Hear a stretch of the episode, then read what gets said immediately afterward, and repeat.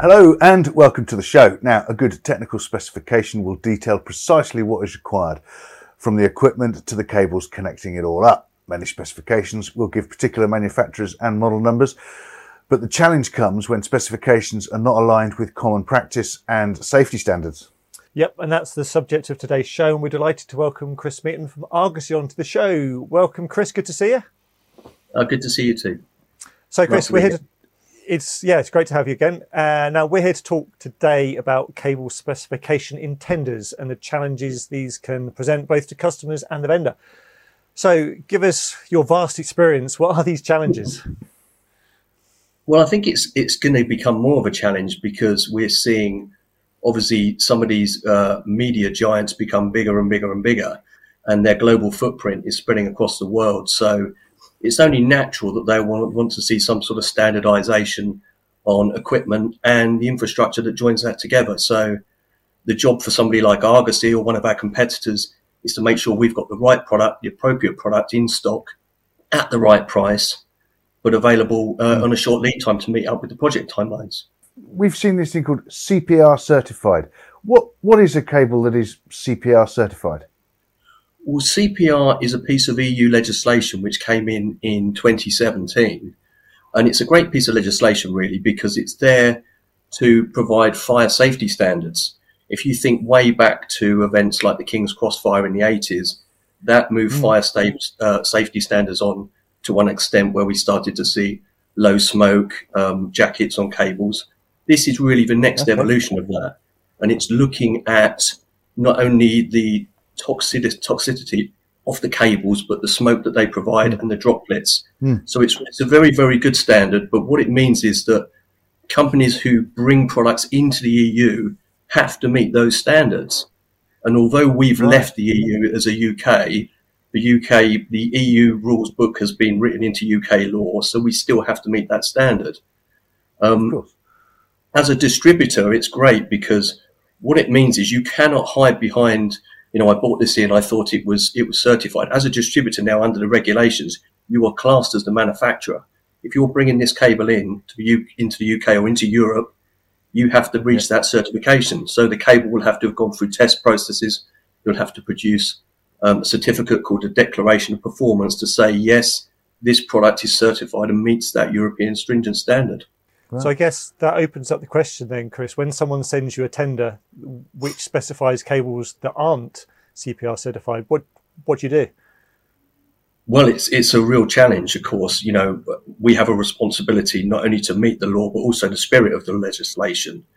Um, the standard has it basically goes from class A to class F, A being the highest standard, F being the lowest standard. So we will try and work with the customer to say, look, the building regulation says it should be this standard. Um, this cable doesn't meet it. There are alternatives. I mean, in one case, that conversation is easier if you know the customer and you've got a trusted relationship with them. If it's the first time you're dealing with someone, if it's someone maybe from the, the Far East or the North America, they may think you're, of course, just trying to sell what you've got on the shelf, which isn't the case. We have a responsibility to meet that standard. It's there to protect people in public buildings. It's there to protect firefighters when we look at things like Grenfell and, and dreadful events like that, this thing is going to become more and more important. And I guess uh, uh, one of the questions here is: Does look, Argosy sells cable all around the globe, um, and and do these do these specs vary around the world? I mean, how do you make sure that all the different customers in the different regions are getting the right cable, and or do you just supply them with the best cable? Full stop. Safety. There are yeah, there are regional variations. I mean, in North America, for example, they have plenum rated cables, which is a standard which looks at um, cable within risers, within um, artificial ceilings and stuff like that. We don't have that legislation over here, but there are similar sort of legislation and regulation which we all try and adhere to. I mean, th- what we do as a company is try and work with renowned companies like Belden and Draka and, and people who've really got a handle on this so that we, you know, we, we have uh, a full declaration from them that it meets the standard and on our own products that they produce for us in our name, that we've gone through that rigorous testing process and we can, we can prove that with um, certification in terms of declaration of performance. No, absolutely. Does technology like this evolve quickly? Is it so? You know, from your partners, from from from Belden and, and, and Draka, etc. Do do yeah? Does does cable technology move quickly? Um, you know, uh, do we keep an do we need to keep an eye out for all of you know next the, the next development, if you like? Yeah, if you think of something like 4K UHD, um, those cable companies they're looking like like the equipment manufacturers they're looking to make sure that their products are, su- are suitable for that application so you, when 4k came along and started to grow and we sort of just started to see that growth a couple of years mm. ago you started to see the cable companies respond bringing out 12g cables now the problem is that those cables aren't readily available straight away they're not necessarily manufactured with the low smoke jacket they hadn't gone through the cpr testing procedure and of course, yeah. because they're not readily available, we're not buying them in large quantities. So therefore, in terms of economies of scale, the product, is not competitive uh, price wise compared to a product that's more commonly available. So it makes it right. very difficult for a customer who's maybe reading about some of these changes and saying, oh, this looks like the new cable. I'm going to go for X, Y, Z.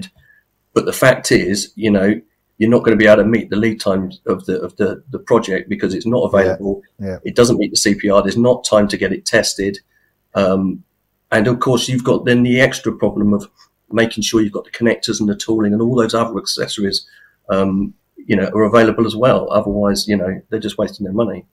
And are you finding that um, most of the people using this CPR cable are new installs? Are you finding people that have a you know a long established installer are actually replacing their old cable now to become to be you know better protected no it tends to be when people are putting new cables in place um, they're not tending to mm. go back and, and, retrospectively you know change the cable the infrastructure but we've worked with a couple of really sort of important projects over the last few years one of them being um, the Tottenham Hotspur Stadium where they specify the absolute highest standard on fire safety in terms of the cabling um, so again, that was a real challenge for someone like ourselves who are, who are, working with the manufacturers to make sure we can have that product available in the off season when the, the installation teams can come in and work and build that stuff.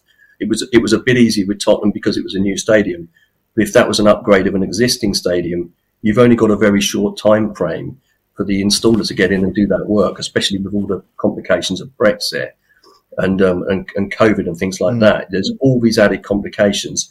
So, you know, having a product that's in stock and is available on a short lead time is absolutely key. And unfortunately, some of the newer products, it just takes time for them to, to you know, to cycle through and for us to have those products in stock in the, in the right quantities. Mm. So we recently did a, a, very interesting project at Elstree, where again, they've specified a very high uh, safety standard on their cable. And we had to get mm. that manufactured in Nuremberg and and this particular had to make sure the production was running at a particular time we had lorries ready to bring it overnight. Uh, they shut the site down on a Saturday for us to get the cable in because they had one day to get it installed.